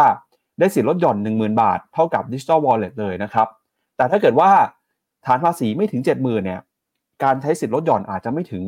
เอ่อ10,000บาทแบบนี้นะครับ ก็ต้องอยู่ที่ว่าท่านเสียภาษีเท่าไหร่ครับ โดยโครงการนี้จะเริ่มตั้งแต่วันที่ 1 มกราคม จนถึง 15 กุมภาพันธ์ในปีหน้านะครับ นอกจากนี้นะครับ ทางรัฐบาลก็ยังจูงใจให้ร้านค้าเนี่ยเข้ามาอยู่ในระบบ ของภาษีด้วยนะครับ เพื่อออกใบกำกับภาษี เพื่อให้ประชาชนสามารถนำไปลดหย่อนได้ครับ เงื่อนไขสำหรับคนที่จะเข้าข่ายโครงการ e-receipt นะครับก็คือ ผู้ที่ไม่ได้มีเงินได้นะครับ ไม่ได้มีเงินในโครงการ Digital Wallet 10,000 บาท แล้วก็สามารถใช้สิทธิลดหย่อนภาษีได้สูงสุดถึง 50,000 บาท ตั้งแต่เดือนมกราคมปีหน้าแล้วจะต้องนะครับซื้อสินค้าจากร้านค้าที่อยู่ในระบบฐานภาษี ที่สามารถออกใบกำกับภาษีแบบเต็มรูปแบบได้ โดยการนำใบกำกับภาษีมาซื้อสินค้านะครับต้องมีมูลค่าไม่เกิน 50,000 บาทนะครับ นอกจากนี้นะครับก็ต้องมีการขอใบกำกับภาษีแบบเต็มรูปแบบ ในระบบอิเล็กทรอนิกส์นะครับผ่านระบบ e-tax invoice e-receipt ของกรมสรรพากรด้วยครับ โดยก็มีข้อยกเว้นนะครับว่าสินค้าบางรายการเนี่ยอาจจะไม่สามารถใช้สิทธิ์ในการลดหย่อนภาษีผ่านโครงการนี้ได้นะครับ มีอะไรบ้างเดี๋ยวเราไปดูกันหน่อยฮะก็ ซื้อรถยนต์จักรยานยนต์หรือเรือเนี่ยใช้ไม่ได้นะครับก๊าซน้ำมัน ค่าเบี้ยประกัน วินาศภัยนะครับ ค่าน้ำค่าไฟค่าโทรศัพท์ค่าอินเทอร์เน็ต หรือว่าสุราเบียร์วายยาสูบเนี่ยก็ไม่สามารถใช้บริการลดหย่อนภาษีในโครงการ Easy E Receipt ได้ครับ แต่ถ้าเกิดเป็นสินค้าในชีวิตประจำวันสินค้าผู้บริโภคเนี่ยสามารถใช้สิทธิ์ได้นะครับ ยังไงลองวางแผนกันดูครับ มีเวลาประมาณ 1 เดือนนะครับ ใครที่ยังไม่มีความจำเป็นต้องซื้อ แล้วถ้าไปซื้อปีหน้าเนี่ยอาจจะสามารถใช้สิทธิ์ลดหย่อนได้ แล้วถ้าเกิดท่านมีฐานเงินเดือนที่สูงถึงเเกินกว่า 70,000 บาทนะครับแล้วซื้อถึง 50,000เนี่ยสัดส่วน 20%ก็คือสามารถลดหย่อนได้ถึง 10,000 บาทเลยทีเดียวครับครับตามนั้นแม่ตอนแรกว่าจะซื้ออะไรแบบว่า มันก็มีหวังอยู่แหละว่าจะมีอะไรออกมาปรากฏก็ออกมาอย่างที่เราสมหวัง เพราะฉะนั้นก็เก็บตังค์กันนะทุกคนใครที่เงินเดือนเกิน แบบว่ารายได้นะเป็นมนุษย์เงินเดือนเงินเดือนเกินเจ็ดหมื่นก่อนอันนี้อาจจะบ่นว่าอ้าว digital wallet ไม่ได้ แต่เราก็มีเรื่องให้เสียตังค์กันอีกแล้ว โดนกันทุกคนแน่นอน โดยเฉพาะอย่างที่ FINNOMENA เนี่ยเรามีเขาเรียกว่าสวัสดิการพนักงาน เรียกว่า FINN Flexให้เอาเขาเรียกมีบัตเจ็ตให้พนักงานต่อปีนะ เอาไปซื้ออุปกรณ์สำนักงานอะไรก็ได้มันมันได้สองต่อนะ คือไปซื้อเนี่ย เอายอดก้อนนั้นมาเบิกกับบริษัทได้แถมเอายอดก้อนนั้นมันเนี่ยมันลดหย่อนมาตรการ easy e receive พี่ปั๊บจะเอาไปซื้ออะไรบอกมาเลย ยังไม่รู้เลยครับพี่แพคคือคือคิดได้ว่าคิดได้เลยก็น่ากลัวมากเหมือนกันแสดงว่าเล็งไว้แล้ว จะบอกว่าถ้าเกิดได้ลดภาษี